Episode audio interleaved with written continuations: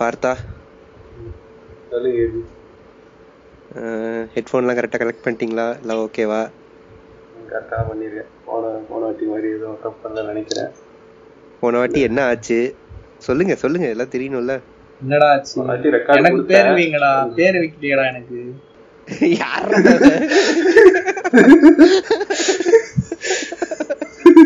உனக்கு பேர் வைக்கணுமா? நவனியே கூட வேணாமா? சரி ஓகே, என்ன பேர் வைக்கலாம் உனக்கு? என்ன பேர் வேணும் சொல்லி வச்சிடலாம்.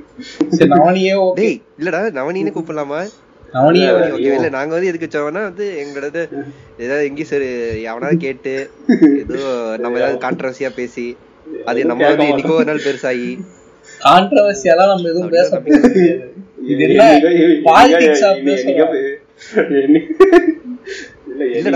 பேசிருமா எனக்கே தோனியை பத்தி ஏதாவது பேசிருப்போம்ப்பா, நீங்கன்னு வந்துருவானுங்க.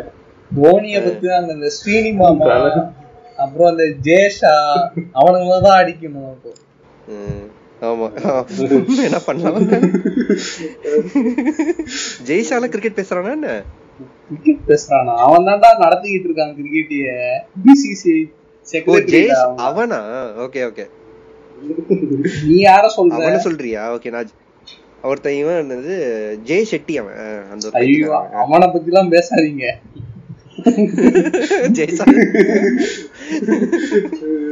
நவனி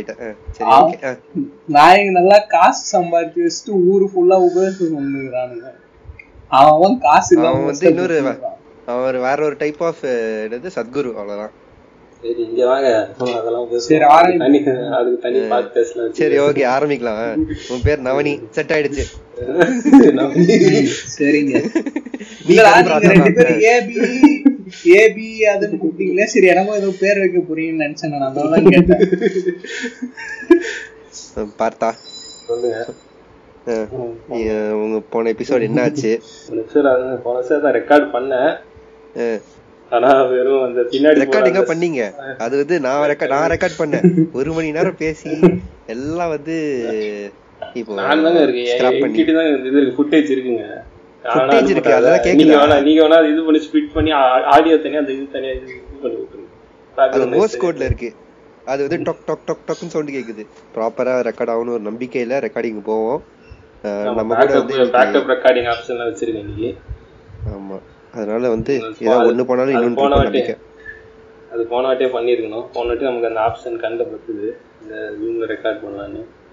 இருந்தாலும் அதெல்லாம் எதுக்கு இதுக்கு சோம்பத்தனப்பட்ட வீட்டு தான். சரி ஓகே, நம்ம வந்து அந்த தப்பெல்லாம் நடக்க தான் செய்யும், அதனால பிரச்சனை இல்லை, ஹேப்பன்ஸ்.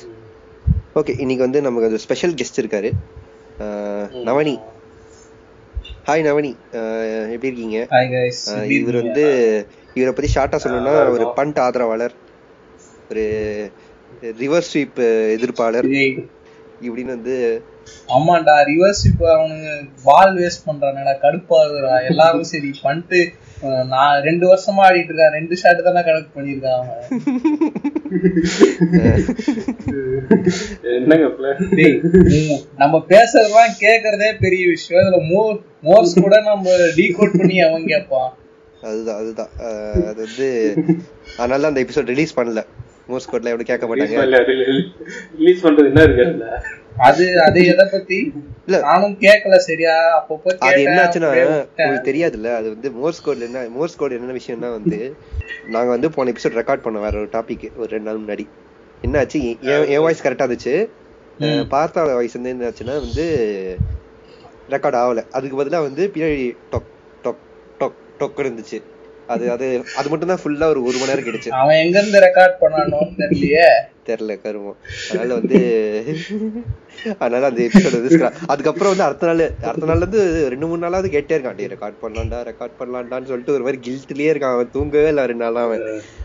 அதனால நான் சரி சரி அப்புறம் நீங்க வேற வேற பாட்காஸ்ட் எல்லாம் போயிட்டு பேசிட்டு வந்துட்டீங்க, நான் ஏதோ தப்பு பண்ணிட்டு இந்த பாட்காஸ்ட் போயிட்டீங்க. ஃப்ரெண்டு கூப்பிட்டாரு, அதனால அது போயிட்டு ஒரு நாள் விழாவை சிறப்பிச்சுட்டு வந்தேன். பாட்காஸ்ட் செலிபிரிட்டி ஆயிட்டீங்களா நீங்க? அதெல்லாம் இல்ல, ஊர்ல எல்லாரும் பாட்காஸ்ட் வச்சிருக்கோம்.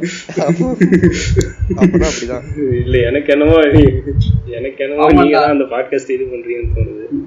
அதெல்லாம் கிடையாது, ஸ்டார்ட் பண்ணிருக்கீங்கன்னு தோணுது. அதெல்லாம் கிடையாது. சரி நம்ம டாபிக் உள்ள போயிரும். ஊர்ல இருக்கிறவன் எல்லாரும் யூடியூப் சேனல் ஆரம்பிக்கிறான், இல்லைன்னா பாட்காஸ்ட் ஆரம்பிக்கிறான். ஐயோ இருக்கிறதுலாம் கூப்பிட்டது இவன் யாரு கூப்பிட்டது? நீங்க வந்து கூப்பிட்டீங்க போன் பண்ணி. ஆமா, இவர் சொல்ற மூணுமே நான் வச்சிருக்கேன். இப்ப வந்து நான் எங்க மூஞ்ச சரி சரி சரி வாங்க வாங்க ஆரம்பிப்போம்.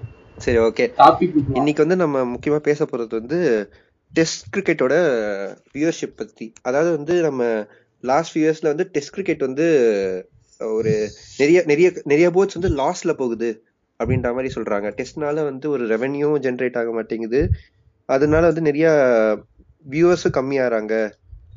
அது வந்து ஒரு ஒரு சைக்கிளிக் ப்ராசஸ் மாதிரி வந்து ஆகிட்டே இருக்கு. நம்ம வந்து டெஸ்ட் கிரிக்கெட் நிறைய பேர் பாக்குறாங்களா இல்லையா, ஆமா விஷயம் சர்க்கிள்ல தான் மாட்டிட்டு இருக்கு அப்படின்ற மாதிரியான டாக்ஸ் எல்லாம் வர ஆரம்பிக்குது. அது வந்து ஒரு ஒரு குறிப்பிட்ட டீம்ஸ் மட்டும் தான் வந்து பிக் த்ரீ ஆனா மட்டும் தான் வந்து டெஸ்ட் கிரிக்கெட் இன்ட்ரெஸ்டிங்கா இருக்குன்னு நிறைய பேர் சொல்றாங்க. ஸோ அந்த மாதிரியான இஷ்யூஸ்லாம் நம்ம வந்து இன்னைக்கு பேச போறோம். இதை டிஸ்கஸ் பண்ணதான் வந்து இன்னைக்கு வந்து டெஸ்ட் கிரிக்கெட் எக்ஸ்பர்ட்டான நவனியை கூப்பிட்டுருக்கோம். அதனால வந்து நம்ம இன்னைக்கு டைரக்டா எபிசோட்குள்ள போகலாம். நான் ஏபி, இது பார்த்தா, இது ஃபாலோ ஆன் பாட்காஸ்ட்.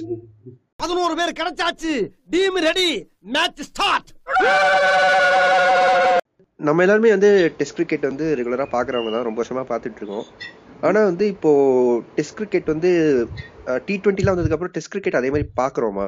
எல்லாருமே பார்க்கறதுக்கான டைம் இருக்கா எல்லாருக்கும்? ஏன்னா வந்து இப்போது எல்லாருமே பிஸி ஆகிட்டோம். இப்போது நம்மன்னு இல்லை, ஜென்ரலாக வந்து யாருக்கும் வந்து அட்டென்ஷன் ஸ்பேன்ன்றது ரொம்ப கம்மியாக இருக்குது. ஆனாலும் வந்து டெஸ்ட் கிரிக்கெட் அப்படின்ற ஒரு கோர் குரூப் இருந்துகிட்டே இருக்காங்க.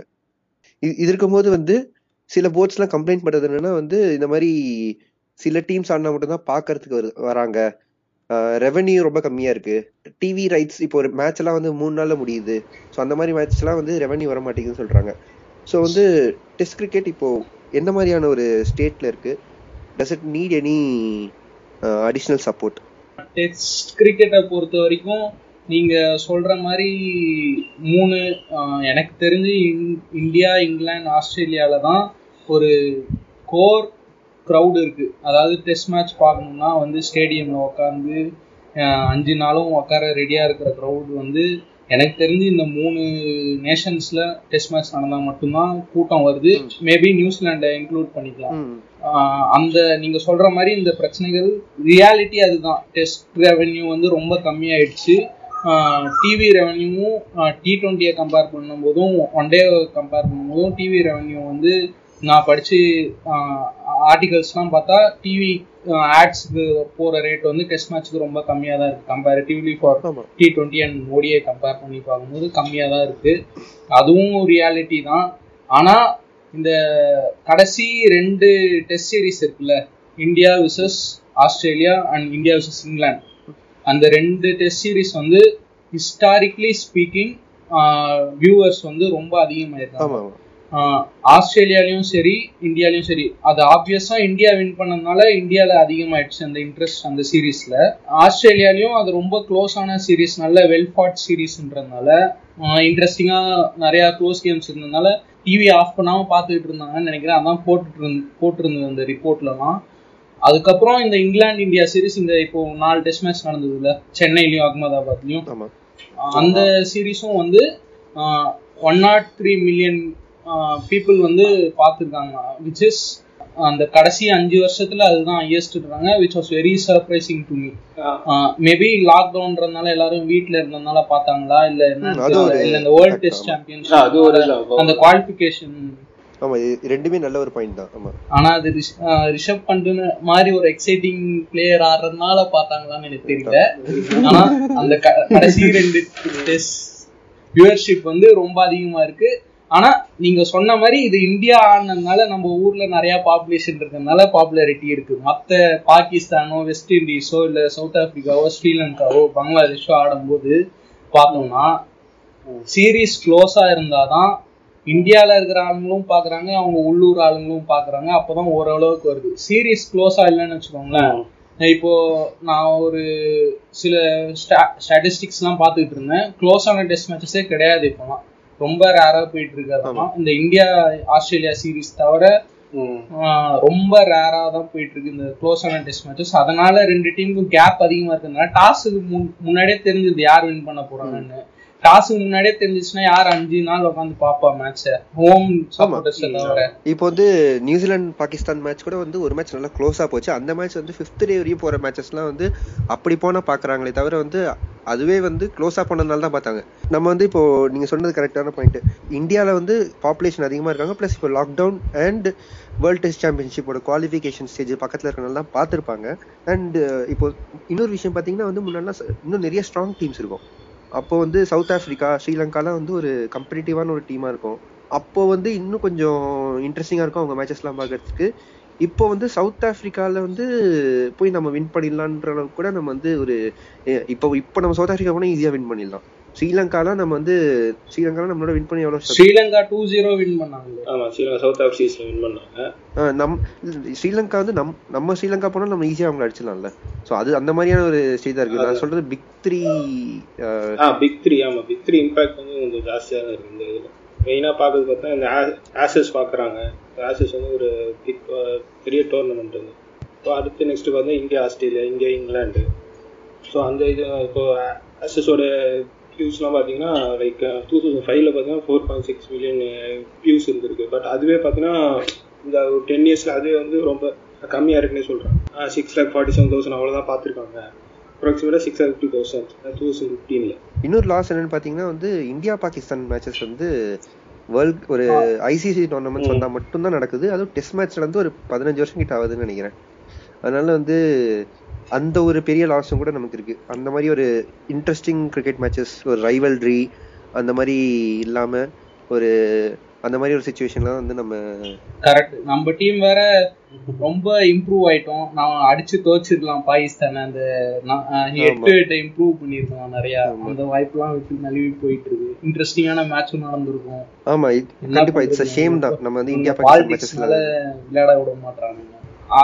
அந்த விஷயத்துல பிக் த்ரீ டாமினன்ஸ் இருக்கு. ஆனா இந்த வேர்ல்ட் டெஸ்ட் டெஸ்ட் சாம்பியன்ஷிப் வந்ததுனால மற்ற டீமும் இப்ப டெஸ்ட் மேட்சஸ் ஆடணும்ன்ற கண்டிப்பா ஆடணும் அப்படின்னு ஷெட்யூல்ல வந்துட்டு அது ஒரு பாசிட்டிவா நான் பாக்குறேன். ரெவென்யூ வரமாட்டேங்குது, ஆனா இந்த வேர்ல்ட் டெஸ்ட் சாம்பியன்ஷிப் ஆன் கண்டிப்பா ஆடணும். பாயிண்ட்ஸ் வேணும்னா அவங்க சீரீஸ் ஷெட்யூல் பண்ணி தான் ஆகணும், எல்லாருக்குடையும் ஆடிதான் ஆகணும். ஸோ அது ஒரு நல்ல விஷயம். ஆடுறாங்க, ஆனா அது எல்லாரும் மக்கள் பாக்குறாங்களா அப்படின்றது ஒரு பெரிய கேள்விக்குறி. அதுக்கு என்ன பண்ண போறாங்க அட்மினிஸ்ட்ரேட்டர்ஸ்ன்றது ஒரு பெரிய கேள்விக்குறி தான். அப்போ முன்னாடிலாம் பார்த்தீங்கன்னா ஒரு உங்களுக்கு ஞாபகம் வந்து இல்லை இந்த world eleven versus England, world eleven versus Australia, அந்த மாதிரி மேட்சஸ்லாம் உங்களுக்கு ஞாபகம். ஃபைவ் டேஸ் மேட்ச் நடத்துவாங்க அந்த இதெல்லாம். ஸோ அதெல்லாம் பார்த்தீங்கன்னா இந்த டிக்கெட்ல ஒரு மேட்சும் நடத்தலை அவங்க. போன டிக்கெட்லயாச்சும் அது ஒரு ரெண்டு மேட்சாக. அதுக்கெல்லாம் டைம் இல்லை. பார்த்தா நீங்க பாத்தீங்கன்னா எல்லா மாசமும் ஏதாவது ஒரு கண்ட்ரி வந்து T twenty league domestic league நடத்திட்டு இருக்காங்க. பிளேயர்ஸ் வந்து Indian players, Australian players, England players எல்லாம் பாத்தீங்கன்னா பன்னெண்டு மாசத்துல அப்பெல்லாம் ஒரு நைன் மந்த்ஸ் ஆடுவாங்க. ஒரு த்ரீ மந்த்ஸ் ஆச்சு கேப் இருக்கும். இப்ப ஐபிஎல் வந்து அந்த கேப் வந்து மேபி ஒரு மாசம் கேப் கூட இருக்கிறது இல்லை பிளேயர்ஸ்க்கு. ஸோ நீங்க அந்த டோர்னமெண்ட்டை ப்ரப்போஸ் பண்ண இப்போ நடத்துறதுலாம் ஒரு ஷெட்யூலிங் நைட்மேர். ஒரு மேட்ச் நடத்துறதுன்றது ஒரு வருஷத்துக்கு ஒரு வாட்டி தான். அது அஞ்சு நாள் இது பண்ண மாட்டாங்க அவங்க. ஏன்னா எல்லா வருஷமும் நடத்துற ஒரு ஈவெண்ட்டும் கிடையாது. இது வந்து ஒரு த்ரீ இயர்ஸ் ஃபைவ் இயர்ஸ்க்கு ஒரு நடத்துற ஒரு ஈவெண்ட் மாதிரி இருந்தாலுமே ஒரு ஸ்பெஷலா தான் இருக்கும் அது. ஸோ ஒரு மேட்ச் நடத்துறது அந்த மாதிரி ஒரு பெரிய ஒரு அது ஸ்பெஷலான ஒரு அக்கேஷனா தான் இருக்கும். ஒரு world players versus best team இந்த வேர்ல்டுன்னு நீங்க ஒரு ஃபார்மேட்டை கொண்டு வந்தீங்கன்னா அது இன்ட்ரெஸ்டிங்கா தான் இருக்கும். அப்போ ஆஸ்திரேலியா வர்சஸ் வேர்ல்ட் லெவன் நடந்தது, அப்பயும் ஆஸ்திரேலியா தோக்கடிக்கல. இப்ப இந்தியா வர்சஸ் வேர்ல்ட் லெவன் நடக்கும் இப்ப இருக்கிற சினாரியோ வச்சு பார்த்தா. அது வந்து இப்போ இன்ட்ரெஸ்டிங்கா தான் இருக்கும். இப்போ டீம்ல இருக்க வேர்ல்ட்ல இருக்க பெஸ்ட் ஸ்பின் பிளேயர்ஸ் எல்லாம் வந்து இந்தியன்ஸ் கூட இங்க ஆடுறாங்க. அஸ்வின் ஜடேஜா கூட ஆடுறாங்கன்னா அது ரெட் பால் கிரிக்கெட் ஆடினாங்கன்னா ஒரு இன்ட்ரெஸ்டிங்கான ஒரு ப்ரொபோசிஷனா தான் இருக்கு. ஆனா நான் சொன்ன மாதிரி ஒரு ரிய அது ரியலிஸ்டிக்கா பண்ண முடியுமா சொல்லுங்க கேப்பே இல்லாதப்போ? மேபி அது வேணா யோசிக்கலாம். ஏன்னா நம்ம பிளேயர்ஸ் இப்போ பாருங்க டொமஸ்டிக் கிரிக்கெட் கூட ஆடுறது இல்லை யாரும். அதுக்கு கூட டைம் இல்லை. இப்போ அஸ்வின் வந்து ஒரே ஒரு ஃபார்மேட் ஆடுறதுனால தான் அவனால இந்த தமிழ்நாடுக்கு போய் ரஞ்சி டிராஃபியோ இல்லை விஜயாசாரி டிராஃபியோ ஆட முடியுது டொமஸ்டிக் கிரிக்கெட். மற்ற பிளேயர்ஸ்லாம் மூணு ஃபார்மேட்டா ஆடுற பிளேயர்ஸ்லாம் வச்சுக்கோங்க. விராட் கோலி, ரோஹித் சர்மா, இவங்க பும்ரா அவங்கெல்லாம் பார்த்தீங்கன்னா டொமஸ்டிக் கிரிக்கெட் ஆடவே முடியறது இல்லையா ஐபிஎல் தவிர. இந்த மாதிரி இருக்கிற ஒரு நேரத்தில் நம்மளால அந்த மாதிரி ஒரு மினி இது வந்து மேபி வந்து நீங்க ஒரு நீங்க அந்த ஷார்ட்ஸ் ஷார்ட் ஸ்கெடியூல நீங்க பண்ண முடியாது. மேபி ஒரு ஒரு வருஷத்துக்கு முன்னாடி பிளான் பண்ணி அப்படி வேணா நம்ம வந்து பண்ணலாமே தவிர வந்து நீங்க சொன்ன மாதிரி அந்த ஒரு லாஜிஸ்டிக்கல் பிரச்சனைகள் இருக்குதான், இல்லைன்னு சொல்லலை. ஆனா வந்து ஒரு முன்னாடியே ப்ராப்பரா பிளான் பண்ணி ஒரு ஒரு வருஷத்துக்கு முன்னாடி வந்து இந்த நாள்ல இது நடத்த போறோம், இந்த இதுதான் டீம் அப்படின்னு சொல்லிட்டு நம்ம செலக்ட் பண்ணிட்டு அவங்களோட அவைலபிலிட்டிய ஒரு பேக்கப் பிளேயர்ஸ் எல்லாம் எடுத்து வச்சுட்டு இன்கேஸ் அவங்க இன்ஜுரி அந்த மாதிரி இருந்தாங்கன்னா அப்போ வேணா வந்து நம்ம பண்ணலாம். அது ஒரு நல்ல ஒரு மார்க்கெட்டிங்காகவும் அது நல்லா இருக்கும். பிளஸ் அது வந்து ஒரு நிறைய பேர் பார்ப்பாங்க அந்த மாதிரி ஒரு ஈவெண்ட்ஸ் எல்லாம், காசும் ரெவென்யூ வரும். So it is a good way. அது வந்து அது நம்ம மிஸ் பண்ணுறோம் நிஜமாலே. அது என்ன என்ன கேட்டிங்கன்னா ஒரு ஒரு மேட்ச் அப்படின்னு ஒரு எக்ஸிபிஷன் மேட்ச் நடத்துறது பாசிபிள் தான். ஏன்னா எம்சிசி லெவன் நடத்துனாங்க அந்த மாதிரி. ஆனால் வந்து எல்லாம் ரிட்டையர்டான பிளேயர்ஸ் தான் வச்சுக்கோங்களேன். ஆனால் வந்து அந்த மாதிரி நடத்துறதோட இருக்கிற பிளேயர்ஸ் நடத்தும் போது இன்னும் வந்து நம்ம இப்போது விராட் கோலியும் பாபர் சாமும் ஒரே டீமில் பார்க்கறதுலாம் வந்து it will be nice to see. அது அந்த மாதிரிலாம் வந்து நடக்கிற வாய்ப்புகள் இப்போ கம்மியாக தான் இருக்குது. அதுவும் ப்ளஸ் இப்போ கோவிட் டைம்ஸில் இப்போ நம்ம எதிர்பார்க்க முடியாது. மேபி டவுன் த லைன் நம்ம வந்து இது நடக்கணும், அதுதான் என்னோட எதிர்பார்ப்பு. இல்லை லிமிட்டட் ஓவர்ஸ் கிரிக்கெட்டோட இம்பேக்ட்னால வந்து இப்போது நமக்கு அந்த பிரச்சனை இருக்குன்னு நினைக்கிறீங்களா? இல்லை வந்து ஜென்ரலாகவே வந்து இது அட்டென்ஷன் ஸ்பேன் கம்மியாகுது, அந்த மாதிரி ஒரு வேர்ல்ட் சேஞ்ச் ஆயிடுச்சுன்னு நினைக்கிறீங்களா? அப்படின்னு எல்லாரும் சொல்கிறாங்க. ஆர்டிகல்ஸ் எழுதுறவங்கலாம் ஒரு ஸ்டடியை வச்சு சொல்கிறாங்களா, இல்லை இவனோட அட்டென்ஷன் ஸ்பேன் வந்து எதை வச்சு கம்பேர் பண்ணி சொல்றாங்கன்னு எனக்கு சத்தியமா தெரியல. ஒரு நூறு வருஷத்துக்கு முன்னாடி உட்காந்து ரேடியோவை ரெண்டு மணி நேரம் கேட்டுட்டு இருந்தவங்க வந்து இப்போ இருபது நிமிஷம் கூட ஒரு சீரீஸோ மேட்சை டெஸ்ட் மேட்சை விட்டுருங்க, ஒரு சீரீஸோ இல்லை யூடியூப் வீடியோவோ பார்க்கணும்னா அது பத்து நிமிஷத்துக்கு மேலே பார்க்க மாட்டானான்றது வந்து அதை எதை வச்சு சொல்றாங்கன்னு எனக்கு தெரியல. எனக்கு பிடிச்சிருந்து எந் எந்த ஒரு விஷயமும் எனக்கு பிடிச்சி என்னை பொறுத்த வரைக்கும் பிடிச்சிருந்ததுன்னா நான் உட்காந்து பார்த்துருவேங்க. அதுதான் எனக்கு டெஸ்ட் மேட்ச்சு எனக்கு பிடிச்சிருக்கு. எவ்வளோ மொக்கையான டீம் ஆனாலும் நான் உட்காந்து பார்ப்பேன். எனக்கு அட்டென்ஷன் ஸ்பேன் அந்த விஷயத்தில் எனக்கு குறையிலன்னு எனக்கு தோணும். ஆனால் அதனால அந்த அட்டென்ஷன் ஸ்பேன்னால டெஸ்ட் கிரிக்கெட் பாப்புலாரிட்டி கம்மியாயிடுச்சுன்றது என்னால் ஒத்துக்க முடியல. ஆனால் இது என்னோட பயஸ்டியூ. ஏன்னா எனக்கு ஆல்ரெடி டெஸ்ட் கிரிக்கெட் பிடிக்கும், அதனால எனக்கு எக்ஸாக்ட்லி இது நீங்கள் சொல்கிற அந்த ஒரு வியூ என்னன்னா இப்போது நம்மலாம் வந்து முன்னாடியே டெஸ்ட் கிரிக்கெட் பார்க்க ஆரம்பித்தவங்க நமக்கு வந்து அவ்வளோ என்டர்டெயின்மெண்ட் மீடியம் இல்லாத போது நமக்கு. ஆனால் வந்து இப்போ புதுசாக வரவங்க அதில் ஹூக் ஆகணுன்றது தான் அதில் முக்கியமான விஷயம். அதுதான் வந்து ரெவன்யூ வந்து லாங் டேர்மில் கொண்டு வர போகுது. இப்போ நம்ம ஏற்கனவே பார்த்துட்டு இருந்தவங்க பார்த்து தான் இருக்க போகிறாங்க, நம்மளாம் சேர்த்து போயிடுவோம்.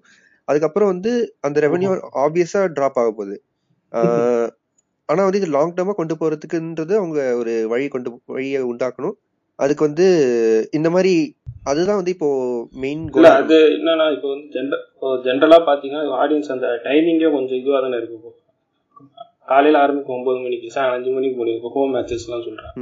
ஸோ அந்த அவங்க ஆஃபீஸ் போற டைம்ஸ்ல வந்து நான் நான் இதுக்கு வந்து ஒரு எயிட் ஹவர்ஸ் வந்து இதுக்கு ஸ்பெண்ட் பண்ணணும் இந்த டெஸ்ட் மேட்ச் பாக்கிறதுக்காக. ஓகே பாக்குறாங்க, பட் பாக்குறவங்க வந்து லைக் ஸ்கோர் செக் பண்றது அப்பப்போ அந்த டைம் கிடைக்கிறப்போ லைக் ஒரு டுவெண்ட்டி மினிட்ஸ் தேர்ட்டி மினிட்ஸ் பாக்குறது, இந்த லாஸ்ட் half an hour பாக்குறது. ஸோ அந்த மாதிரி தானே இப்போ புரியுது பார்த்தோம்னா.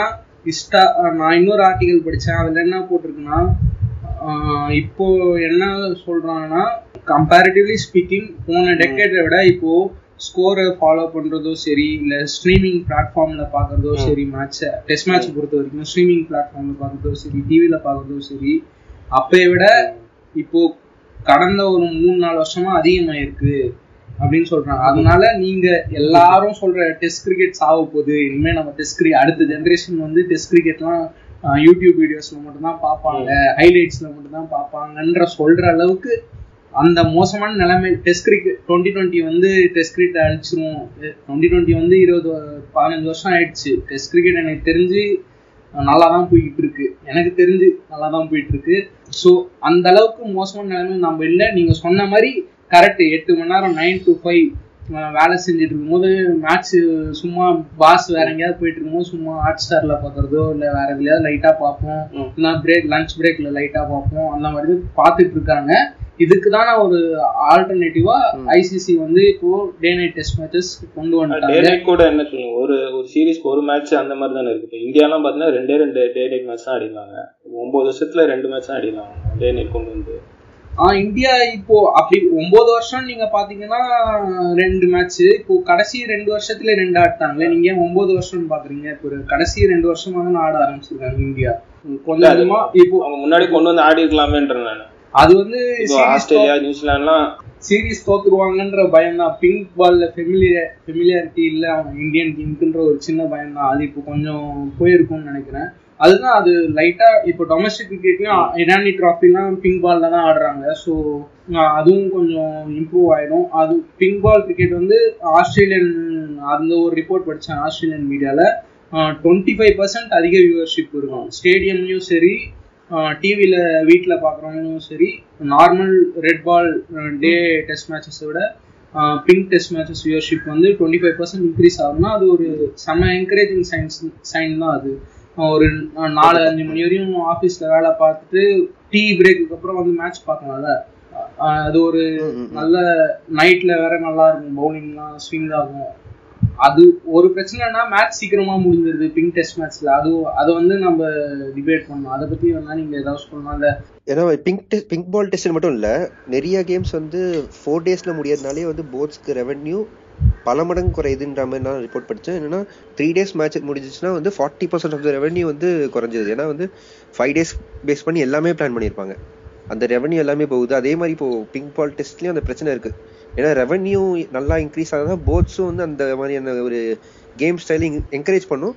அதாவது நீங்கள் சொன்னால் ஆடியன்ஸ் அட்டெண்டன்ஸ்லாம் வந்து அதிகமாக இருக்கலாம், ஆனால் அந்த ஆடியன்ஸ் அந்த பாக்ஸ் ஆஃபீஸில் போய் நம்ம டிக்கெட் வாங்குறதுன்றது வந்து வெறும் ten percent to twenty percent தான் வந்து கான்ட்ரிபியூட் பண்ணுது. அதுக்கு மேலே இருக்கிறது எல்லாமே வந்து டிவி ரைட்ஸு ஸ்பான்சர்ஷிப்ஸ்லாம் தான் வந்து முக்கால்வாசி இம்பேக்ட் பண்ணுது. அதனால் வந்து கேம் வந்து இப்போது அஞ்சு நாளைக்கு போகிற அளவுக்கு இன்ட்ரெஸ்டிங்காக இல்லாததுக்கு வந்து மேபி ஷார்ட் ஷார்ட் ஃபார்மேட் வந்ததுனால காரணமாக இருக்குமா? ஏன்னா இப்போது நிறைய கேம்ஸ் நம்ம அந்த மாதிரி பார்க்குறோம், போகுது ஃபைவ் ஃபைவ் டேஸ் போகுது, ஆனால் most of the games four days. அதுக்கு காரணம் எனக்கு தெரிஞ்சு இந்த ஹோம் டீம் வந்து ரொம்ப ஸ்ட்ராங்காக இருக்கிறது தான் எனக்கு அது தெரிஞ்சு மெயின் ரீசன். அதுதான், வேறு எதுவுமே கிடையாது.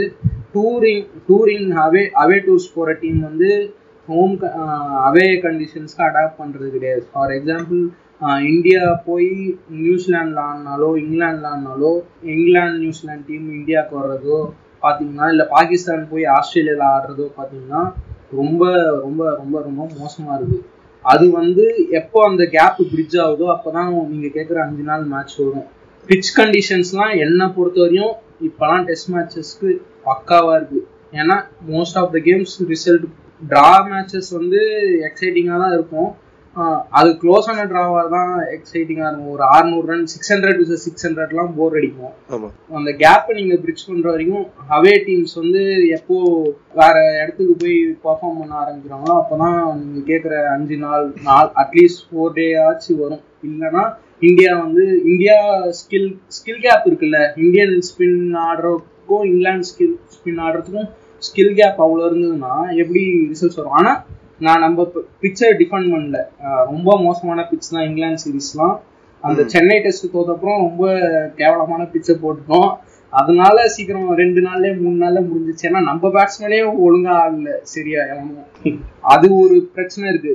பிச்சு பயஸ்டா இல்லாம இருந்தா நல்லா இருக்கும். இன்னொன்னு, அதே நேரத்துல ஹோம் அட்வான்டேஜ் விட்டு கொடுக்கூடாது.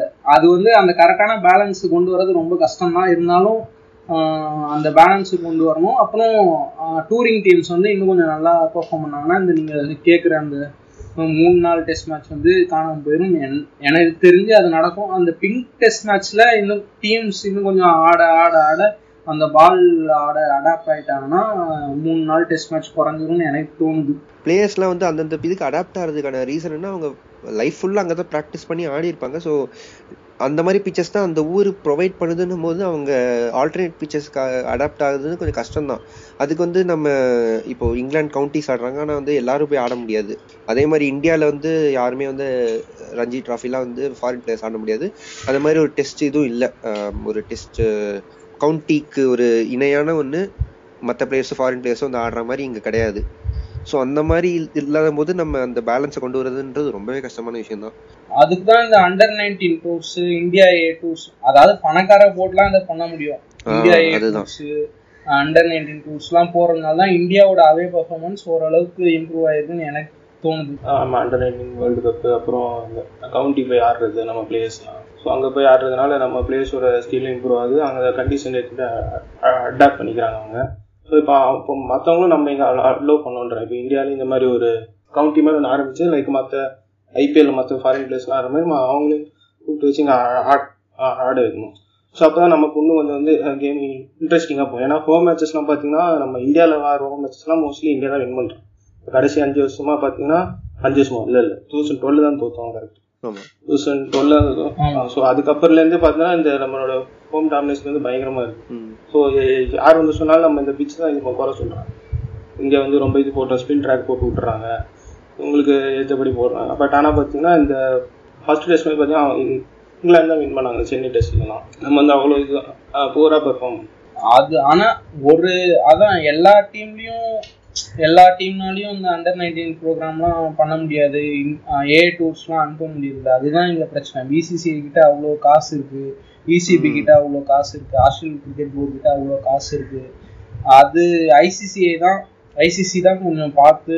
இப்போ ஐசிசி வந்து ஃபண்ட் ஈக்குவலாக ஸ்பிட் பண்ணி கொடுத்தா தானே வந்து இப்போ மற்ற டீம்ஸ்லாம் அவங்க அவங்க அவங்க ஊரில் வந்து டெஸ்ட் மேட்ச் ஹோஸ்ட் பண்ணுறது. இப்போ பார்த்தீங்கன்னா இப்போ இந்தியா, இங்கிலாந்து, ஆஸ்திரேலியாலாம் பார்த்தீங்கன்னா ஒரு ஒரு சீரீஸ் ஆனால் நாலு மேட்ச் அஞ்சு மேட்ச் ஆடுவாங்க.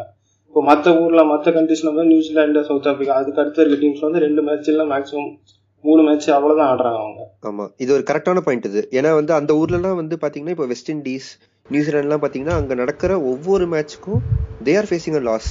நீங்கள் ஒரு மேட்ச் நியூசிலாந்து நடத்தணும்னா வந்து அதுக்கு லாஸ் ஆகுது. ஒரு வெஸ்ட் இண்டீஸ் போர்டு வந்து சொல்லவே சொல்லிடுச்சு, இந்த மாதிரி வந்து வெஸ்ட் இண்டீஸில் மேட்ச் நடத்துறதுனால வந்து இங்கே காசு தான் போகுது அப்படின்ற மாதிரி, ஒவ்வொரு டெஸ்ட் மேட்ச்க்கும் இட்ஸ் லூசிங் ரெவென்யூ அப்படின்ற மாதிரி சொல்கிறாங்க. ஸோ அப்படி நடக்கும்போது நம்ம வந்து மேபி பிசிசிஐக்குலாம் அந்த மாதிரி ஒரு ஃபண்டிங் தேவைப்படாது இந்த இடத்துல. ஐ மற்ற டீம்ஸ்க்கு வந்து பிக் த்ரீ பல இல்லாமல் மற்ற டீம்ஸ் இம்ப்ரூவ் பண்ணுறதுக்கு பார்க்கணும். ஏன்னா அப்படின்னா தான் வந்து game will be more interesting. இல்லைனா வந்து நம்ம இப்போ நம்ம மூணு டீம் மட்டும் வச்சிருந்தோம்னா அந்த மூணு டீம் பண்ண ரெவென்யூ மட்டும் தான் வரும். அவங்க ஆடுறத மட்டும் தான் பார்ப்போம். சில மேட்சஸ்லாம் ஈஸியாக இருந்தால் அதுவும் பார்க்க மாட்டோம். நம்ம நம்ம பார்க்க நம்ம பார்த்தாலும் ஒரு ஆவரேஜ் வியூவர் பார்க்க மாட்டாங்க. வி ஆர் கோயிங் டு வின்னு தெரிஞ்சிச்சுன்னா. ஸோ அந்த மாதிரியான ஒரு சுச்சுவேஷன் தான் இருக்குன்னு நினைக்கிறேன். அண்ட் இன்னொரு விஷயம் நீங்கள் கவனிச்சிங்கன்னா, நம்ம டெஸ்ட் பிளேயிங் நேஷன்ஸுன்றதே வந்து கடந்த ரொம்ப வருஷத்தில் வந்து ரெண்டு டீம் தான் ஆட் பண்ணிருக்காங்க. ஒரு லாஸ்ட் டெக்கேட்லேயே இல்லையா, யார் ஆப்கானிஸ்தான் ஆட் பண்ணியிருக்காங்க, அயர்லாண்ட் ஆட் பண்ணியிருக்காங்க, அயர்லாண்ட் ஆட் பண்ணியிருக்காங்க. பத்து பேர் பத்து டீம் தான் இப்போ அந்த டபிள்யூடிசி கூட ஆடலாம். ஆமாம், மற்ற ஸோ அவ்வளோ டீம்ஸ் தான் வந்து இப்போ அவங்களே வந்து நம்ம ஆஸ் பண்ணாலும் ஒன் ஆஃப் டெஸ்ட். இப்போ இங்கிலாந்து அயர்லாண்ட் மேட்ச் வந்து சூப்பராக போச்சு. அது அது வந்து ரொம்ப க்ளோஸாக போச்சு. அயர்லாண்ட் வின் பண்ணுற மாதிரி போய் ஃபோர்த் இன்னிங்ஸில் வந்து இதாகிட்டாங்க. அந்த மாதிரி மேட்சஸ்லாம் ஒன் ஆஃபாக இருக்கிறத விட வந்து இன்னும் கொஞ்சம் மேட்சஸ் இருந்துச்சுன்னா அந்த டீமில் வந்து இன்னும் கொஞ்சம் பிளேயர்ஸ் வரத்துக்கான சான்சஸ் இருக்குது. அப்படி இருந்துச்சுன்னா அவங்க அவங்க போர்டுக்கும் ஸ்பான்சர் பண்ணணும் அப்படின்றது தான் என்னோட எண்ணம். அந் அந்த அந்த அவே மேட்சஸ் போயிட்டு அவங்க இங்கிலாண்டில் வந்து ஆடுறத விட, அவங்க ஆப்கானிஸ்தான் இந்தியாவில் வந்து ஆடுறத விட நம்ம அங்கே போயிட்டு அங்கே இருக்கிற அங்கே ஸ்பான்சர் பண்ணி ஆடுற மாதிரியான டோர்னமெண்ட்ஸ்லாம் வரணும். ஏன்னா அப்போ தான் வந்து it will be good for the game. ஏன்னா இருக்கிற டீம் இல்லாதவங்களுக்கு கொஞ்சம் அது ஹெல்ப் கேமை ஹெல்ப் பண்ணுறதுக்கு கொஞ்சம் எதாவது பண்ணணுன்றது தான் என்னோட எண்ணம். போன டெக்கேட்டில் வந்து அயர்லாண்ட் ஆடிட்டு தான் இருந்தாங்க கவுண்டி கிரிக்கெட் இங்கிலாண்டில். ஆனால் அது என்ன ஆச்சுன்னு தெரியல, மேபி அது சக்ஸஸ்ஃபுல்லாக நடக்கலன்னு நினைக்கிறேன் அவங்க எதிர்பார்த்த அளவுக்கு. அது அயர்லாண்ட் டீம் வந்து ஆனால் அந்த அந்த ஐலாண்ட் நேஷன்ஸ் வந்து இங்கிலாண்டில் கவுண்டி ஆடிட்டு இருந்தாங்க. அது கொஞ்சம் நல்ல இனிஷியேட்டிவ் மாதிரி தான் எனக்கு தெரிஞ்சது. அதுக்கப்புறம் அவங்க திருட ஆரம்பிச்சிட்டாங்க பிளேயர்ஸை. இந்தியா வந்து ஆப்கானிஸ்தானுக்கு நிறைய வாய்ப்பு கொடுத்துட்டு இருக்கு. பாகிஸ்தான் கிரிக்கெட் போர்டும் ஆப்கானிஸ்தானுக்கு வந்து அந்த ஃபெசிலிட்டிஸ் எல்லாம் தந்துட்டு தான் இருக்காங்க. அந்த அது கொஞ்சம் ஓரளவுக்கு நல்ல விஷயம் தான். நீங்க வெஸ்ட் இண்டீஸ் அப்புறம் சவுத் ஆப்பிரிக்கா, ஸ்ரீலங்கா நிலைமையை பார்த்தாலும் வெஸ்ட் இண்டீஸ் ரொம்ப காலமாவே ரொம்ப கேவலமா தான் ஆடிட்டு இருக்காங்க டெஸ்ட் மேட்ச் பொறுத்த வரைக்கும். ஸ்ரீலங்கா, சவுத் ஆப்பிரிக்கா தான் இப்போ நல்லா கொஞ்சம் பெரிய பிளேயர்ஸ்னா Jayawardene, Sangakkara, AB de Villiers, Amla, Shaun புல்லா, கேலஸ்லாம் ரிட்டையர் ஆனப்போ ரொம்ப மோசமாக போயிட்டு இருக்காங்க அவங்க நிலைமை. சவுத் ஆப்பிரிக்கால அவங்க பாலிடிக்ஸ் வேற நிறையா பிரச்சனை, அந்த கோல் பேக் டீல்ஸு, ரிசர்வேஷன், அது நிறையா பிரச்சனை போயிட்டு இருக்கு. அவங்க போர்டும் சரியில்லை. அவங்க சவுத் ஆப்பிரிக்காவை பொறுத்தவரையும் நீங்கள் டெஸ்ட் மேட்ச் மட்டும் லாஸ்ன்னு சொல்ல முடியாது. அவங்க நடத்துகிற டி டுவெண்ட்டி டோர்னமெண்ட்ஸும் சரியாக நடக்க மாட்டேங்குது. சொல்ல போனால் அவங்க போர்டு ரொம்ப மோசமான நிலைமையில இருக்கு. அவங்களெல்லாம் அது அது ரொம்ப ஒரியிங் சைன் தான் எனக்கு தெரிஞ்சு. நல்லா ஆடிட்டு இருந்த ரெண்டு நான் அந்த West Indies, South Africa, Sri Lanka வந்து இப்போது ரொம்ப குறையிறது வந்து மனசு கஷ்டமாக இருக்குது. ஒரு கிரிக்கெட் பார்க்குறவனுக்கு அது க கஷ்டமாக தான் இருக்கும். ஆனால் ஆப்கானிஸ்தான் கொஞ்சம் இம்ப்ரூவ் ஃபாஸ்ட்டாக இம்ப்ரூவ் ஆகிட்டு வராங்க. பங்களாதேஷ் இம்ப்ரூவ் ஆகிட்டு பங்களாதேஷ் வந்து இம்ப்ரூவ் ஆனாங்க, இப்போ கொஞ்சம் குறையிற மாதிரி இருக்கானா. எனக்கு தெரிஞ்சு அவங்க டொமஸ்டிக் கிரிக்கெட் ஸ்ட்ராங்காக இருக்குன்னு நினைக்கிறேன். எனக்கு தெரிஞ்சு அவங்க இந்தியா மாதிரியும் பாகிஸ்தான் மாதிரியும் வந்துடுவாங்கன்னு எனக்கு தோணுது ஒரு பத்து வருஷத்தில். ஸோ அந்த அந்த கொஞ்சம் ஒரு ரெண்டு டீம் மேலே வருது, ரெண்டு டீம் கீழே போயிட்டுருக்கு. அது கொஞ்சம் பிரிட்ஜ் பண்ணும். ஸ்ரீலங்காவையும் சவுத் ஆஃப்ரிக்காவையும் காப்பாற்றினாங்கன்னா கொஞ்சம் நல்லாயிருக்கும். ஆமாம், ஏன்னா சவுத் ஆஃப்ரிக்காவில் இருக்கிற பிளேயர்ஸ் எல்லாம் வந்து நிறைய பேர் நியூசிலாண்டுக்கும் இங்கிலாண்டுக்கும் போயிட்டு இருக்காங்க. அதுதான் வந்து கொஞ்சம் கஷ்டமாக இருக்குது. அது நம்ம அந்த கோல்பேக் டீல் பற்றியும் அப்புறம் சவுத் ஆஃப்ரிக்காவில் இருக்கிற அந்த ரிசர்வேஷன் பற்றி நம்ம ஒரு நாள் பேசுவோம். அது ஒரு தனி டாப்பிக்கே கூட. நம்ம இப்போ நெக்ஸ்ட் இதில் மூவ் ஆன் ஆக வேண்டியது இல்லை. நம்ம இப்போ இந்த டெஸ்ட் பிளேயிங் நேஷன்ஸ் வந்து இப்போ இந்த அஃபிலியேட் டீம்ஸ் நடுவில் இருக்க டெஸ்ட் பிளேயிங் நேஷன்ஸ்லாம் வந்து ஏன் வந்து ஹைலைட்டே ஆக மாட்டேங்குது? அது அது ஆகணுமா? அது இது வந்து எனக்கு தெரிஞ்சு டெஸ்ட் மேட்சஸை வச்சு கேமை ஸ்ப்ரெட் பண்ணுறது வந்து ஒரு இம்பாசிபிளான ரியலிஸ்டிக்கான ஆப்ஷனே கிடையாது. அஃபிலியேட் டீம்ஸ்லாம் டுவெண்ட்டி டுவெண்ட்டி ஓடி ஆனாலே போதுன்ற ஒப்பீனியனில் தான் நான் இருக்கேன். அவங்கள வச்சுலாம் டெஸ்ட் மேட்ச் எல்லாம் இம்ப்ரூவ் பண்ண முடியாது. கரெக்ட் தான். ஏன்னா இப்போ அவங்கள வச்சு நம்ம டெஸ்ட் மேட்ச் ஆடினா, இப்போ ஒரு இந்தியா இங்கிலாந்து மாதிரி இப்போ ஆடுறாங்கன்னா வேறு டீம் கூட, அவங்க வந்து ஒரு ஆல்ரெடி ஒரு நாலு நாலு நாள் தான் நடக்குது டெஸ்ட் மேட்ச்லாம். அவங்களா ரெண்டு நாள்லேயே முடிஞ்சிடும் உங்களுக்கு. அதுவும் சில பேர் வந்து பார்க்கவும் மாட்டாங்க, சரி நம்ம இதுக்கு இதை போய் பார்த்துக்கிட்டு அப்படின்ட்டு அதுவும் விட்டுருவாங்க.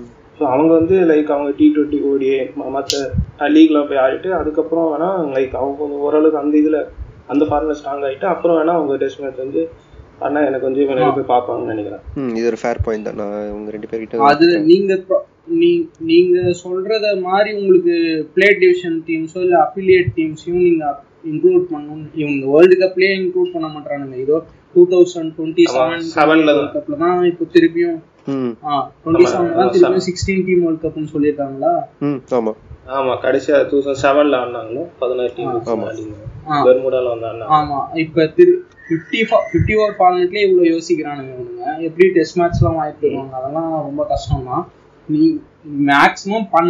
கொண்டு வர்றாங்க. ரெண்டு டிவிஷனா மாத்திக்கோ, சிக்ஸ் அண்ட் சிக்ஸ் பிரிச்சுக்கோ. ஆறு டீம் வந்து ஆடட்டும், இந்த ஆறு டீம் ஆடணும்.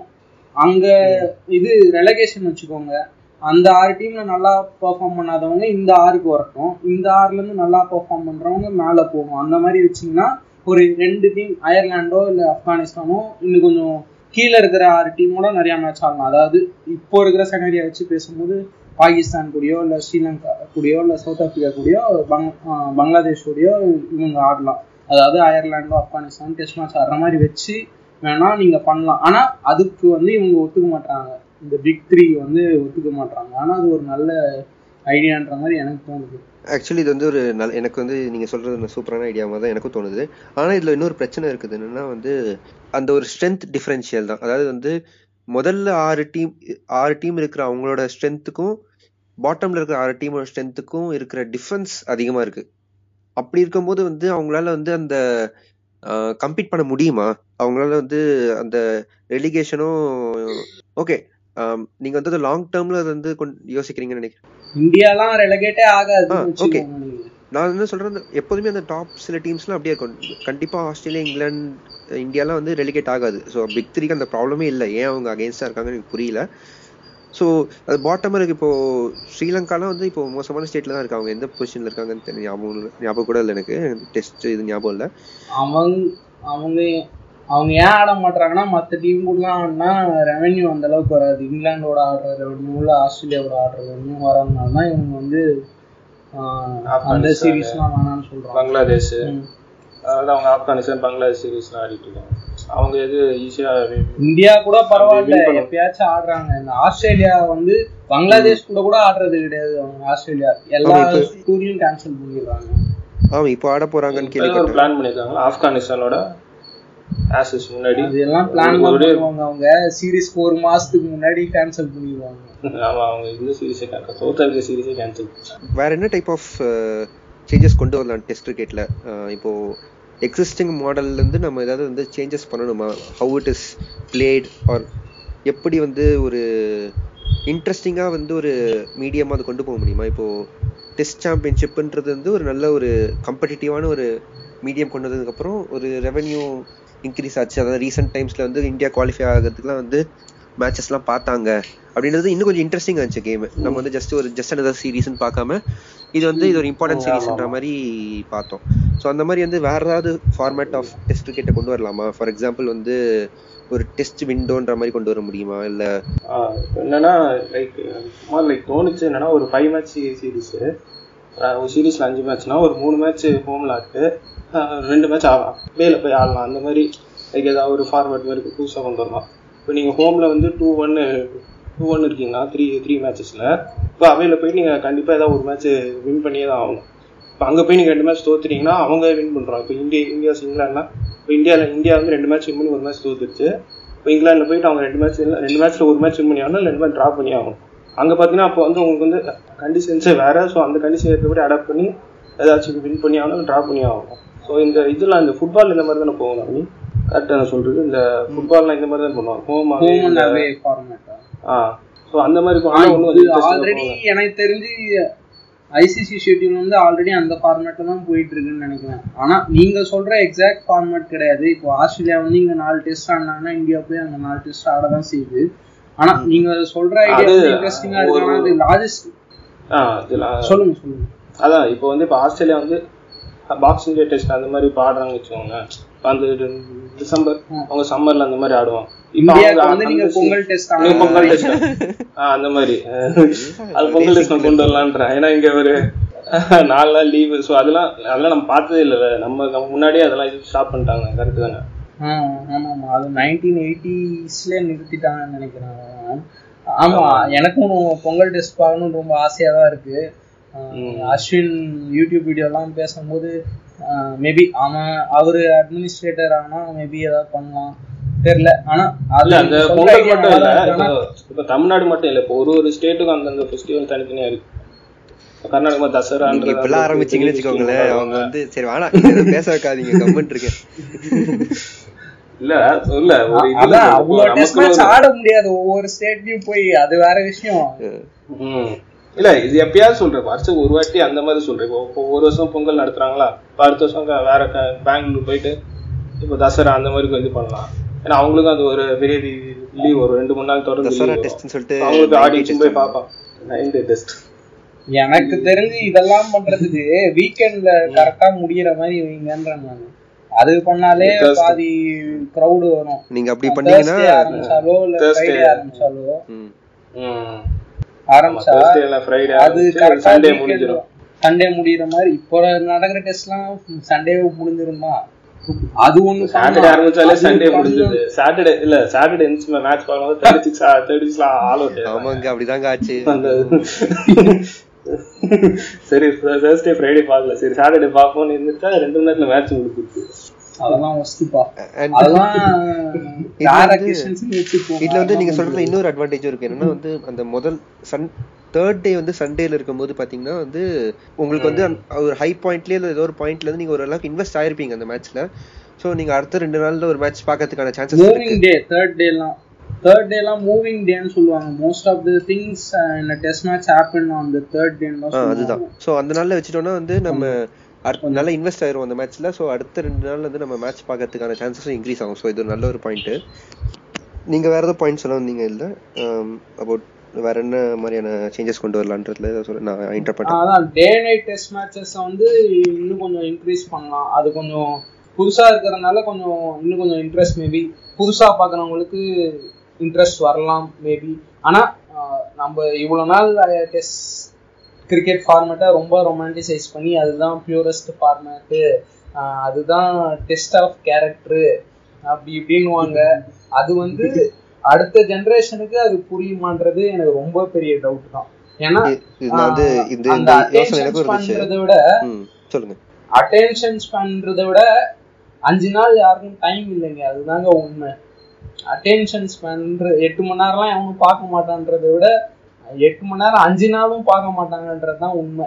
அதனாலதான் இந்த வீக்கெண்ட்லாம் பிளான் பண்ணும் கரெக்டா அப்படின்னு நான் சொல்றேன். நம்ம ரொமான்டிசைஸ் பண்றது உண்மைதான். அது வந்து நம்ம அது பார்த்து வளர்ந்ததுனால அந்த ஒரு அது மேல ஒரு அது மாதிரி ஒரு காதல் இருக்குது. அதனால் நம்ம வந்து அதை ரொமான்டிசைஸ் பண்ணி அதை நம்ம future generation should not miss இட்னு நம்ம நினைக்கிறோம். ஆனால் அவங்களுக்கு பிடிக்கலன்னு நம்மளால் எதுவும் பண்ண முடியாது. அது வந்து ஃபியூச்சரில் யாருக்குமே பிடிக்கல, டிஸ்கிரிக்ட் எவனும் பார்க்க மாட்டானா பார்க்க மாட்டான். அதனால் வந்து நீங்கள் வந்து அழிச்சிட்டீங்கன்னு நம்ம நான் சொல்ல வரல. ஆனால் வந்து டெஸ்ட் கிரிக்கெட்டில் வந்து அது ஒரு நம்ம இப்போ கூட நம்ம வந்து எந்த ஒரு டீமுமே வந்து எப்படி டெஸ்ட்டில் பர்ஃபார்ம் பண்ணுறாங்கன்றதை பேஸ் பண்ணி தான் நம்ம அவங்களோட ஸ்ட்ரென்த்தையே நம்ம வந்து அளக்கிறோம் இல்லையா. அவங்க வந்து ஒரு நல்ல டெஸ்ட் பிளேயிங் நேஷனாக தான் நம்ம வந்து பார்க்குறோம். அவங்க வந்து ஓகே இங்கிலாண்டில் டூர் பண்ணுறாங்க, இங்கிலாண்டில் டூர் பண்ணி அவங்க வின் பண்ணுறாங்களா, ஓகே பரவாயில்ல த்ரீ டூ த்ரீ டூன்னு தோத்தாங்க பரவாயில்ல அப்படின்னு சொல்கிறோம். அதுவே நமக்கு வந்து ஒரு பெரிய விஷயமா இருக்குது. ஸோ அது வந்து அவங்களோட ஸ்ட்ரென்த்தை டெஸ்ட் பண்ணுறதுக்கு அது ஒரு அளவுகோலாக இருக்குது. அது நம்ம வந்து அது ஓடிஐலையும் வராது, டி ட்வெண்ட்டிலையும் வராது. அது ஸோ அதனால டி ட்வெண்ட்டிலையும் வரும், ஓடிஐலையும் வராது. அப்படி இருக்கும்போது நம்ம அந்த ஒரு ஃபார்மேட்டை வந்து நம்ம முற்றிலும் அகற்றிட்டோம்னா இது வந்து ஹவுல் த கேம் வீன்றது வந்து எனக்கு வந்து அதான். ஏன் அது டி ட்வெண்ட்டிலையும் ஒன் டேலையும் வராதுனால most of the wickets are flat nowadays in those two formats. அதனால it doesn't it's not going to make any difference. அதனால தான் நம்ம வந்து அதை அவ்வளோவா ஸ்பெஷலாக எடுத்துக்கிறது இல்லை. இருந்தாலும் இங்கிலாண்டில் போய் ஒரு டி ட்வெண்ட்டி சீரீஸ் ஜெயிக்கிறது இப்போ இருக்கிற டீமோட அது எனக்கு தெரிஞ்சு இட்ஸ் டெஸ்ட் சீரீஸ் ஜெயிக்கிற அளவுக்கு ஈக்குவல்னு சொல்ல முடியாதுன்னா அது ஒரு it's one of the biggest challenges. ஏன்னா அவங்க டீம் வந்து டுவெண்ட்டி டுவெண்ட்டிலலாம் வேற லெவலில் ஆடிட்டு இருக்காங்க. இந்தியாவில் வந்து இப்போ அஞ்சு மேட்ச் ஆடும் போதே அவ்வளோ க்ளோஸாக போச்சு சீரீஸ். அதனால நம்ம வந்து ரொமான்டி ஒரு சைட் ரொமான்டிசைஸ் பண்ணும்போது இன்னொரு மற்ற ரெண்டு ஃபார்மேட்டை மட்டம் தட்டுறவங்க நிறைய பேர் இருக்காங்க. அது மட்டம் தட்டுற மாதிரி தான் இருக்கு. ஒன் டேவும் டி ட்வெண்ட்டியும் வேஸ்ட்ன்னு சொல்றவங்க நிறைய பேர் இருக்காங்க, டெஸ்ட் மேட்ச் லவ் பண்றவங்க. அதுவும் எனக்கு பிடிக்காது. அந்த அதே விஷயம் அதே நேரத்தில் இந்த ரொமான்டிசைஸ் பண்றதுனால தான் டெஸ்ட் கிரிக்கெட் வந்து இன்னும் இழுத்துக்கிட்டு போயிட்டு இருக்கு இந்த வண்டின்னு எனக்கு தோணுது. ஏன்னா பிளேயர்ஸ் ரொமான்டிசைஸ் பண்றாங்க. இப்போ விராட் கோலியை போய் கேட்டீங்கன்னா உங்களுக்கு எது பெஸ்ட் ஃபார்மேட்னு கேட்டீங்கன்னா டெஸ்ட் மேட்ச்ன்னு தான் சொல்லுவாங்க. அதே மாதிரி மற்ற பிளேயர்ஸ்லாம் கேட்டிங்கன்னா இது வரைக்கும் நல்ல வேலை டெஸ்ட் மேட்ச்ன்னு சொல்கிறாங்க. அவன் டுவெண்ட்டி டுவெண்ட்டியில் அந்த அளவுக்கு பெரிய பிளேயர் இல்லை இல்லாததுனால அவன் மேபி அப்படி சொல்லலாம், அது வேற விஷயம். அதான் அது அது வரைக்கும் பிளேயர் சொல்கிற வரைக்கும் டெஸ்ட் கிரிக்கெட் வந்து அந்த அளவுக்கு ஆபத்தில் போகாது அப்படின்ற நம்பிக்கை. இப்போ கடைசியாக வர அண்டர் நைன்டீன் பிளேயர்ஸை வச்சு கூட நம்ம அது கொஞ்சம் ஒரு அளவுக்குள்ளாக வச்சுக்கலாம். சுப்மன் கில்லோ இல்லை சின்ன பசங்க அவங்க சாம் கரன்லாம் கேட்டிங்கன்னா எந்த ஃபார்மேட் உங்களுக்கு நீங்கள் நிறையா சாதிக்கணும்னு எதிர்பார்க்குறீங்க, world world cup win fifty over world cup win பண்ணணும்னு சொல்லுவாங்க. அடுத்து இல்லைனா அதுக்கு முன்னாடி எனக்கு டெஸ்ட் மேட்ச்சில் இங்கே லார்ட்ஸ் ஹண்ட்ரட் அடிக்கணும், அங்கே எம்சிஜியில் வாக்ஸிங் டேல ஹண்ட்ரட் அடிக்கணும்னு சொல்லுவாங்க. அதெல்லாம் இருக்கிற வரைக்கும் கொஞ்சம் இருக்கலாம் நிம்மதியாக. டெஸ்ட்டு மேட்ச் வந்து அழியாதுன்ற நம்பிக்கை எனக்கு இருக்கு. அது ஒரு நல்ல விஷயமா பார்க்குறேன். வீக்கெண்ட் வந்து மேட்ச் பார்க்கறதுனால இது அஞ்சு நாள்னா ஒரு நாள் வேணா இப்போ கம்மி பண்ணிட்டு ஒரு ஃபோர் டேஸா வச்சுக்கலாம். இப்போ எல்லா மேட்சுமே அஞ்சு நாளா போகுது, அதுவும் போறது இல்லை உங்களுக்கு அஞ்சு நாள். அதுவும் நல்ல ஐடியா. ஃபோர் டேஸ் கிரிக்கெட் வச்சுட்டு இப்போ தொண்ணூறு ஓவர் போடாம maybe hundred overs per day வச்சிங்கன்னா அப்படி கூட பண்ணலாம். அது வந்து ஆல்ரெடி பிளேயர்ஸ் நிறைய ஆடுற அந்த ஆர்குமெண்ட்டும் இருக்கு. பிளேயர்ஸ் பர்ன் அவுட் ஆயிடுவாங்க, ஆல்ரெடி நிறைய ஆடுறாங்க. இவங்க தொண்ணூறு ஓவரே போட மாட்டாங்க டைம்ல, அது வேற விஷயம். லைக் ஒரு ஃபாஸ்ட் போலிங் கண்டிஷன்ல தொண்ணூறு ஓவர் போட முடியறது. இங்கிலாந்துல மேட்ச்ல தான் நாற்பது ஓவர் போட்டாலே பெரிய விஷயம் இருக்கு ஒரு நாளைக்கு. அதான் ஃபோர் டே மேட்சஸும் ஒரு நல்ல ஐடியா தான். ஆனா நைன்டி ஓவர்ஸ் பர் டே கொஞ்சம் அதிகமாக்கணும்ன்றது என்னோட. ஏன்னா வந்து ஃபோர் டே மேட்சஸ் மட்டுமே இருந்தாலும் வந்து நிறைய அப்போ அப்போ வந்து நிறைய ரிசல்ட் வராத மேட்ச் வந்துடும். அது வந்து இன்னும் கொஞ்சம் டிஸ்கரேஜிங்காக தான் இருக்கும். ரிசல்ட் வரணும் அப்பப்போ ட்ரா மேட்ச். அது ஒரு அது ஒரு ஆன்டிதிஸ்னா your taking the beauty of draw out of test cricket அப்படின்னு ஒன்று இருக்கு.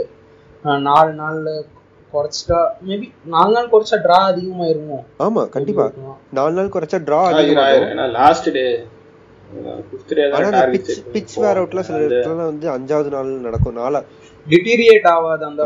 அது வந்து நாலாவது நாள்ல தான் ஆக ஆரம்பிக்கும். ஸோ அந்த ஒரு விஷயமும் இருக்கு. ஸோ இது வந்து நல்லா யோசிக்க வேண்டிய ஒரு பாயிண்ட் தான். இது வந்து மேபி டெஸ்ட் கிரிக்கெட்டோட இன்னும் கொஞ்சம் மேபி ஒரு நீங்க சொன்ன மாதிரி ஒரு ரெண்டு லீகா பிரிச்சுட்டு ஒரு டாப் சிக்ஸ் பாட்டம் சிக்ஸ் அந்த மாதிரி வச்சுட்டு நம்ம வந்து பாட்டம் சிக்ஸ் வந்து ஃபோர் டே கேம் ஆடுவாங்க, டாப் சிக்ஸ் வந்து ஃபைவ் டே கேம் ஆடுவாங்க.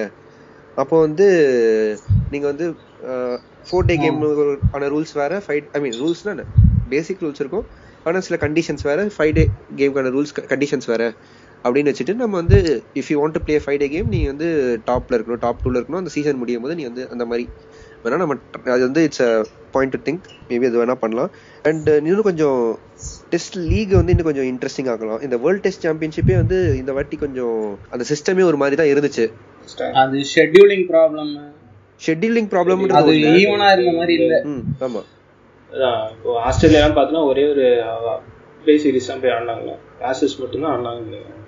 எல்லாமே அவங்க டெஸ்ட் சீரிஸும் ஹோம்ல தான் ஆடினாங்க. அது ஒண்ணு இருக்கு. இன்னொரு விஷயம் என்னன்னா வந்து சில இப்போ சவுத் ஆப்பிரிக்கால ஆட வேண்டிய இப்போ நியூசிலாந்துல இப்போ நியூசிலாந்து வந்து இங்கெல்லாம் ரெண்டு மேட்ச் சீரிஸ் தான் ஃபுல்லாக நடந்துச்சு. இதே வந்து ஆஷஸ்லாம் பார்த்தீங்கன்னா அஞ்சு மேட்ச் நடந்துச்சுல்ல. ஸோ வந்து அப்படி இருக்கும்.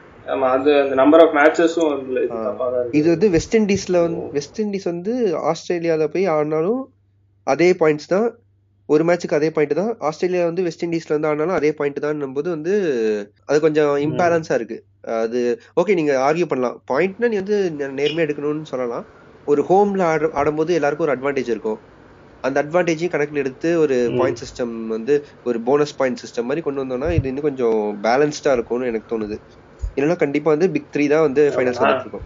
இன்சென்டிவ் ஆமா, அவையில போய் நம்ம ஒரு சீரீஸ் சேர்க்கணும்னா அதுக்கு ஒரு எக்ஸ்ட்ரா போனஸ் பாயிண்ட், அதுக்கு தனியா ஒரு சிஸ்டம் வச்சுக்கலாம். நம்ம அது பாயிண்ட் சிஸ்டம் ஆமா நான் சோ ஹோம்ல ஆடுனா அது கம்மியான பாயிண்ட் ஒரு அதெல்லாம் ஆல்ரெடி பண்றாங்கன்னு நினைக்கிறேன். இந்த வேர்ல்ட் டெஸ்ட் சாம்பியன்ஷிப்ல தெரியல இல்ல இந்த வாட்டி பண்ணல. இந்த வாட்டி அப்படி சிஸ்டம்ல வந்து ஒரு ஒரு சீரிஸ்க்கு வந்து நூற்று இருபது பாயிண்ட்ஸ். இதே அஞ்சு மேட்ச் சீரிஸ்னாலும் நூற்று இருபது தான், ரெண்டு மேட்ச் சீரிஸ்னாலும் நூற்று இருபது தான், நாலு மேட்ச்னாலும் நூற்று இருபது. சோ அது நாலு நூற்று இருபது பை நான்கு னா முப்பது.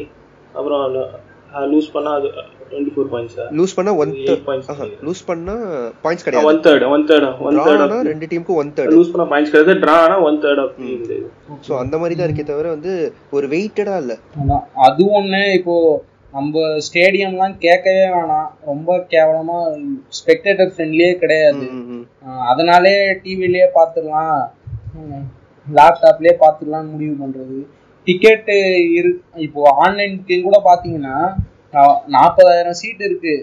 இவனுக்கு சோஷியல் டிஸ்டன்சிங் மெயின்டைன் பண்ணி அப்படி பண்ணா கூட ஒரு மேக்ஸிமம் இருபதாயிரம் டிக்கெட் விற்கிறாங்கன்னு வச்சுக்கோங்களேன். இருபதாயிரம் டிக்கெட் கண்ணிலேயே காட்டலைங்க. புக் மை ஷோக்குள்ள போய் பார்த்தா ஒண்ணுமே இல்லை. எனக்கு தெரிஞ்சு இதே நிலைமை தான் எல்லா ஸ்டேடியம்லயும் இருக்கும்னு நினைக்கிறேன். நீங்க வந்து இருபதாயிரம் ஒரு மேட்ரே கிடையாது. இருபதாயிரம்லாம் வந்து சென்னையிலேயே வந்து கோடி பேர் இருக்காங்க. நீங்கள் வந்து இருபதாயிரம் டிக்கெட் வந்து எப்படி உங்களுக்கு வந்து கிடைக்கும்? என்ன நீங்கள் விளையாடுறீங்க? அதெல்லாம் இந்தியாவிலலாம் வாய்ப்பே கிடையாது டிக்கெட் வாங்குறதுன்றது. சரிடா, நான் நேரில் நேரில் போய் நின்னாலும் நம்மளாம் எவ்வளோ கஷ்டப்பட்டுருக்கோம். நம்மளாம் இருபதாயிரம் டிக்கெட் கிடைக்கிறது கஷ்டம்னே வச்சுக்கோ.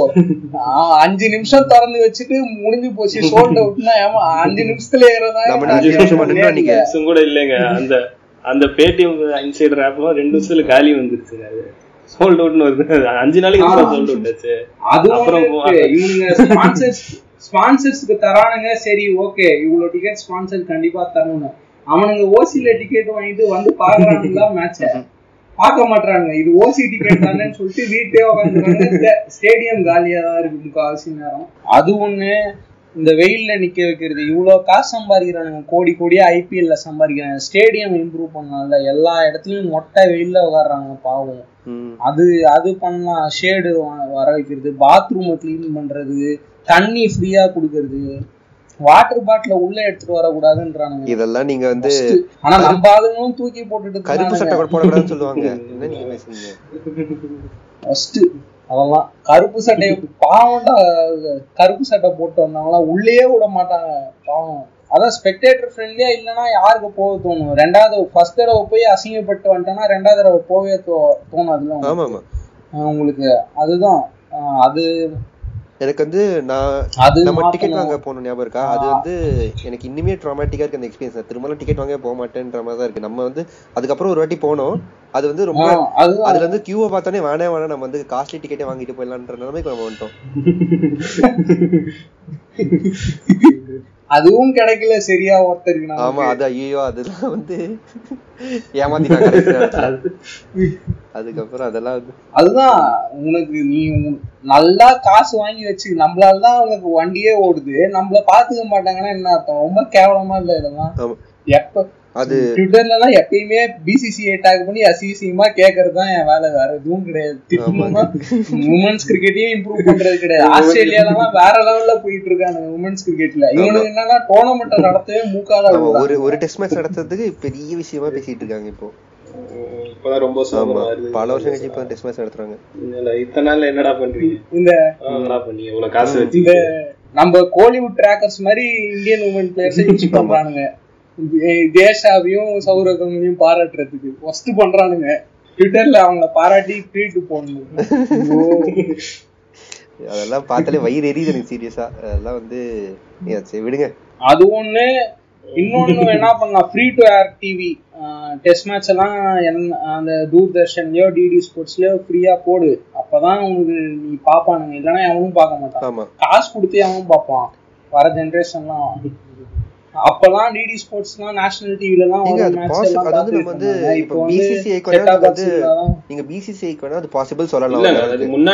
ஸ்டார் ஸ்போர்ட்ஸ் கூட உங்களுக்கு ஃப்ரீயா தானே வந்துட்டு. ஸ்டார் ஸ்போர்ட்ஸ் சோனி அவங்களாம் கூட ஒரு ஸ்டேஜ் ஃப்ரீயா தான் கொடுத்துருந்தாங்க.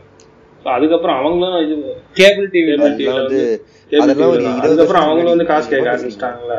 பதினஞ்சு வருஷம் தான் இருக்கும் ஞாபகம் இருக்கு. டூ செவன் வேர்ல்டு கப்லாம் ரெவென்யூ வந்து டி டுவெண்ட்டில தானே வருது. நீ டி டுவெண்ட்டிய பே பே பேக்கேஜா வச்சுக்கோ. அதுக்கு காசு கொடுத்து எவன் பார்க்கணும்னு பார்த்து எப்படின்னு காசு கொடுத்து பார்க்க தான் போறானுங்க. நீ டெஸ்ட் மேட்சை வந்து ஃப்ரீ டு ஏர்ல போடுன்ற நானு. ஆனா இதுல பிரச்சனை இருக்கு பாருங்களேன். இப்போ வந்து இந்தியா டெஸ்ட் மேட்சஸ் நீங்க பண்ணலாம் ஓகேவா. இப்போ இப்போ நான் நியூசிலாண்டுக்கே நான் ஒரு எக்ஸாம்பிள் சொல்றேன். திரும்ப நியூசிலாண்டே இருக்கிறேன். ரெவென்யூ வந்து இவங்க வந்து ஒரு பெரிய கார்பரேட் கம்பெனி தான் இங்கே. ஒரு டெலிகாம் கம்பெனி வந்து அந்த ரைட்ஸை வாங்கியிருக்கு. அந்த ரைட்ஸ் வந்து அவங்க வந்து வித்து ஆக வேண்டிய சூழ்நிலையில் இருந்தாங்க அவங்க. ஏன்னா வந்து அவங்களுக்கு வேறு எதுவும் காசு வரதுக்கான வாய்ப்பு இல்லை. இவங்க வந்து ரெவன்யூ வந்து இது மூலமாக தான் வருதுன்னும் போது அவங்க எப்படி தே கான்ட் அஃபோர்ட் டு. அது ஒரு பெரிய இங்கேயும் சரி இங்கிலாண்ட்லேயும் சரி அதான் சொல்கிறாங்க. நியூசிலாண்ட்லேயும் சரி இங்கிலாண்ட்லேயும் சரி இந்த மாதிரி வந்து பெரிய பெரிய கம்பெனிஸ் வந்து ரைட்ஸை வாங்கிட்டு அது வந்து ஃப்ரீ டு வேர் இல்லை. இது வந்து ஒரு இன்வெஸ்ட்மெண்ட் தான்டா. இந்தியால இந்தியால என்ன நீங்க வந்தோம் அப்ப இருந்தேவா கார்பரேட் இருக்கு. ஃப்ரீயா இருந்து கேம் பாப்புலர் ஆகி அதுக்கப்புறம் தானே காசு வந்திருக்கு. அதே மாதிரிதான் நியூசிலாண்ட்லயும் பண்ணும் இங்கிலாண்ட்லயும் பண்ணும். நீ ஃப்ரீயா எல்லாரையும் பார்க்க விட்டாதான் கேம் கொஞ்சம் பாப்புலர் ஆகி எல்லாரும் விளையாட ஆரம்பிப்பாங்க. திருப்பியும் நீங்க வந்து இன்வெஸ்ட்மெண்ட் வந்து நீங்க வந்து இதுல போடுவீங்களா, அதாவது ரைட்ஸ்ல போடுவீங்களா, இல்லை வந்து நீங்கள் இன்வெஸ்ட்மெண்ட்டை வந்து உங்கள் டீமில் போடுவீங்களா, எதில் உங்களுக்கு இன்வெஸ்ட்மெண்ட் பெஸ்ட்டாக வரும். ஏன்னா உங்கள் டீம் இம்ப்ரூவ் பண்ணுறதுக்கு உங்களுக்கு அந்த காசு தேவை. ஸோ இன்ஃப்ராஸ்ட்ரக்சர் இம்ப்ரூவ் பண்ணுறதுக்கு தான் அவங்க வந்து இந்த விஷயங்கள்லாம் பண்ணுறாங்க. அதுக்கப்புறம் கேம் அவங்க டீம் இம்ப்ரூவ் ஆச்சுன்னா maybe they can do it. ஆனால் வந்து அவங்க இப்போ நியூசிலாந்து மாதிரி ஒரு டீம் கூட வந்து லாஸ்ட்ல போகிறாங்க. இங்கிலாந்து மாதிரி ஒரு டீம்லாம் கூட வந்து ரெவன்யூக்கு வந்து கஷ்டப்படுறாங்கன்னும் போது வந்து நம்ம என்ன பண்ண முடியும். இங்கிலாந்துலாம் கூட பரவாயில்ல, மற்ற டீம்ஸ் எல்லாமே வந்து கஷ்டப்படுது. இங்கிலாந்துலாம் இங்கிலாந்துலாம் கவுண்டி கிரிக்கெட்லாம் யூடியூப்ல லைவ் ஆகுது. அதெல்லாம் அவ்வளோ பேர் பார்க்குறாங்களா? அதெல்லாம் நிறைய பேர் பார்க்க தான் செய்யறாங்க. அதான் அதுதான் பார்க்க பார்க்க தான் இன்ட்ரெஸ்ட் வரும். நீ ஸ்கூல் பசங்களை கூப்பிட்டு வர ஸ்டேடியமுக்கு ஒரு நூறு பேரை கூப்பிட்டு வரேன்னு வச்சுக்கோயேன். அதுல ஏதாவது ஒரு பத்து பேருக்காவது இன்ட்ரெஸ்ட் வரும்ல. அந்த மாதிரி தான் பண்ணுவோம். ஸ்கூல் பசங்களை ஃப்ரீயா தானே கூப்பிட்டு வரேன் நீங்க, அவங்ககிட்டயே காசா வாங்குற. அதே மாதிரி தான் இது ஒரு இது ஒரு சைக்கிள் மாதிரி தான் எனக்கு தெரிஞ்சு. நீ ஃப்ரீயா பண்ணாலே ஒழிய எனக்கு தெரிஞ்சு வியூவர்ஷிப் அதிகமாகிறது கஷ்டம் டெஸ்ட் மேட்ச்லாம். இது நான் இது ஒத்துக்க வேண்டிய பாயிண்ட் தான். ஆனால் வந்து எத்தனை போட்டு இதுக்கு முன்னோடு முன்னோடுவாங்கன்றது தான் வந்து ஒரு கேள்வி. How many can afford to come, அதான் பிரச்சனை. சில டீம்ஸ் தான் பண்ண முடியும். எனக்கு வெஸ்ட் இண்டீஸ்லாம் தாராளமாக எனக்கு அங்கே ஃப்ரீயாக போயிட்டுருக்கா எனக்கு தெரில அதை பற்றி. ஆனால் அங்கெல்லாம் தாராளமாக டிவியில் லோக்கல் சேனலில் தாராளமாக ஃப்ரீயாக ஆட் ரெவன்யூ தான் வருது. இல்ல ஃப்ரீயா போட்டாலும் ஆடு போடாமையா இருக்கீங்க, ஆடு போடுங்க இந்தியால. ஆனா ஸ்டார் ஸ்போர்ட்ஸ் கொடுக்கறது சோனி கொடுக்கறது தான் அவங்களுக்கு பிசிசிஐக்கு பெரிய ப்ராஃபிட். சரி, ஆனா அதையும் அது வந்து அவங்க வந்து டி டுவெண்ட்டிக்கும் ஒன் டேக்கும் யூஸ் பண்ணிட்டோம். டெஸ்ட் மேட்சுக்கு மட்டும் ஏதாவது ஒரு லீவே பார்க்க வேண்டியதான், ஏதாச்சும் பண்ணணும். அது மாதிரி பண்ணாதான் கேம் இது இம்ப்ரூவ் ஆகும்ன்றது என்னோட ஒப்பீனியன். ஆல்ரெடி கிரிக்கெட் வந்து எனக்கு தெரிஞ்சு ஃபோர் மேன் கேம்லாம் கிடையாது. ஒரு ஒரு நல்ல லெவலில் ஆடணும்னா நிறையா செலவு பண்ணி தான் ஆகணும். அதுவும் கஷ்டம், விளையாடுறதும் கஷ்டம், பார்க்குறதும் கஷ்டம்னா பாப்புலாரிட்டி இந்தியாவை தவிர்த்து மற்ற இடத்துலலாம் ஆகிறது ரொம்ப கஷ்டம்.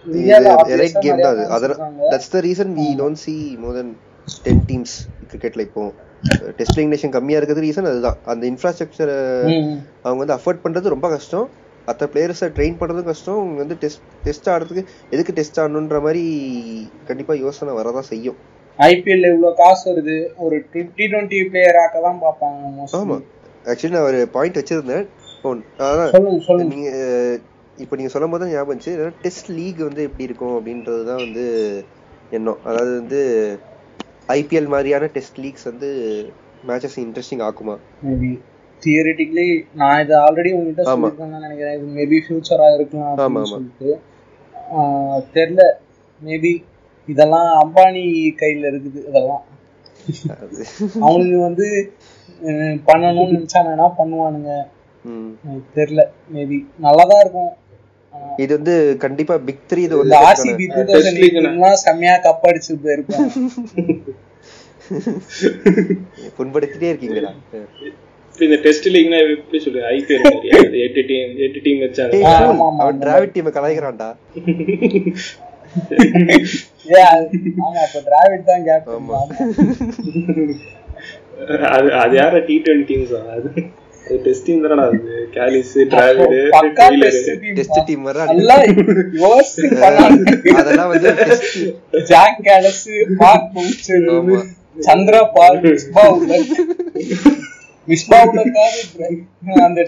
வேர்ல்ட் கப்ல நல்லா பெர்ஃபார்ம் பண்ணா டிராவிட் கேப்டன். டெய்லர் கூட வாசிம் ஜாஃபர் வாசிம் ஜாஃபர் ஓப்பனர் அவர் ஓகே. அதான்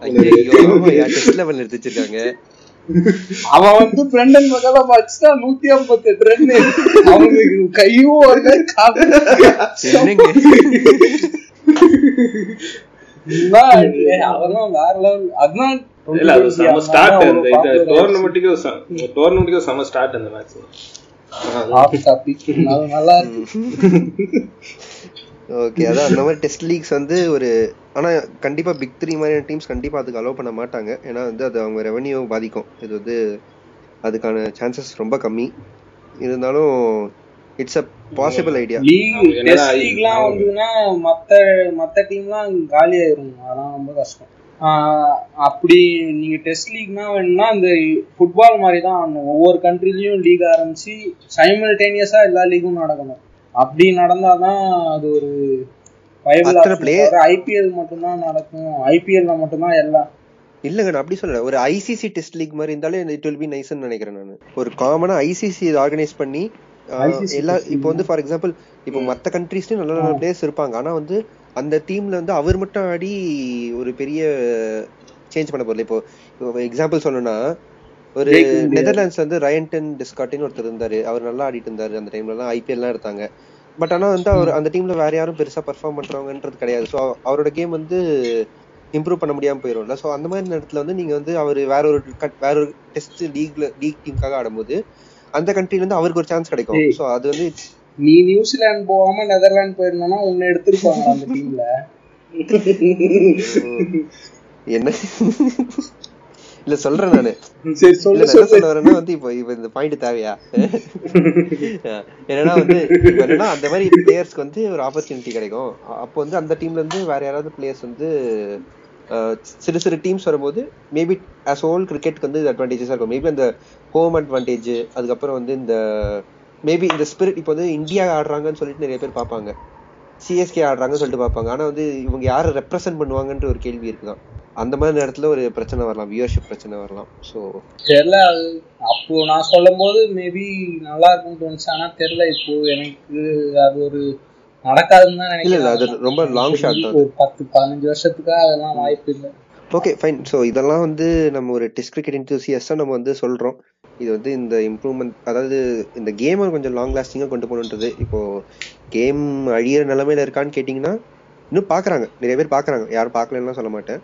ஆனால் வந்து இது ஒரு இந்த age of low attention span low attention ஸ்பேன்ன்றது நீங்கள் ஆர்கியூபிள் சொல்கிறீங்க. ஆனால் வந்து அது நம்ம ஒரு ஃபோன் நம்ம யாருக்கும் புக்ஸு படிக்கிற அளவுக்கு கூட வந்து நிறைய பேருக்கான ஒரு அட்டென்ஷன் ஸ்பேன் கிடையாது. ஏன்னா வந்து நம்ம மற்ற என்டர்டெயின்மெண்ட் மீடியம் இருக்கும்போது இது நம்ம ப்ரிஃபர் பண்ண மாட்டோம். அந்த மாதிரி தான் வந்து நான் டெஸ்ட் கிரிக்கெட்டையும் பார்க்குறேன். ஸோ அது வந்து ஒரு என்டேஞ்சர் ஸ்பீஷீஸாக ஆகிறதுக்கு முன்னாடி நம்ம வந்து ஏதாவது சேஞ்சஸ் பண்ண பண்ணால் நல்லா இருக்குமா நல்லா இருக்காதான்றது தான் வந்து இந்த discussion. Hope every one enjoyed it and thanks Navani, உங்கள் கூட்டம் வந்தது நல்லா என்டர்டெயின்மெண்ட்டாக இருந்துச்சு எங்களுக்கும் பேசும்போது. பார்த்தா என்ன சொல்றீங்க? அப்போ அப்பப்போ அப்பப்போ கூப் அப்பப்போ கூப்பிடுவோம். அப்பப்போ எங்க எபிசோட் இருக்கும், அப்பப்போ எங்க எபிசோட் வந்து பேசிட்டு இருப்பாங்க. எப்போ ஃப்ரீயா இருக்குன்னு சொல்லுங்க, எபிசோட் பிளான் பண்ணி பேசுவோம். நிறைய டாபிக்ஸ் உங்களை வச்சு பண் உங்களை கூப்பிட்டு பண்ணலான்னு யோசிச்சிருக்கோம். நம்ம முடிக்க மாட்டோம் எபிசோட, அப்புறம் முடிப்போம். பார்த்தா ஓகே, இந்த எபிசோட் பிடிச்சிருந்தா வந்து ஃபாலோ ஆன் பாட்காஸ்ட் வந்து ஃபாலோ பண்ணுங்க. இந்த மாதிரி நிறைய episodes weekly or by weekly வரும். ஸோ பைக் பை வீக்லினா வாரத்துக்கு ரெண்டு முறையா? வாய்ப்பு இல்லையே. அது வந்து என்ன சொல்லுவாங்க, ஃபோர்த் நைட்லி வரும். இந்த எபிசோடே ரெக்கார்ட் ஆச்சா இல்லையான்னு தெரியல, என்ன திரும்ப பேசணும் இல்லையா? கர கர கர கர வந்துச்சுன்னா முடிஞ்சது. இப்போ வந்து இது நாளைக்கு தான் தெரியும் இது வந்து என்ன ஆகுதுன்னு பார்ப்போம். இது தயவுசெய்து இன்ஸ்டாகிராம்லேயும் போய் ஃபாலோ பண்ணுங்க. ஃபாலோ ஆன் தமிழ் கிரிக்கெட் பாட்காஸ்ட்னு இருக்கும். இதுலேயும் வந்து டிஸ்கிரிப்ஷன்லேயும் நாங்கள் போட்டுருவோம். So thanks for listening. திரும்ப பார்க்கலாம். Bye bye bye guys. Be safe. Pass recording stop பண்ணிட்டு சேவ் பண்ணுங்க எல்லாரும்.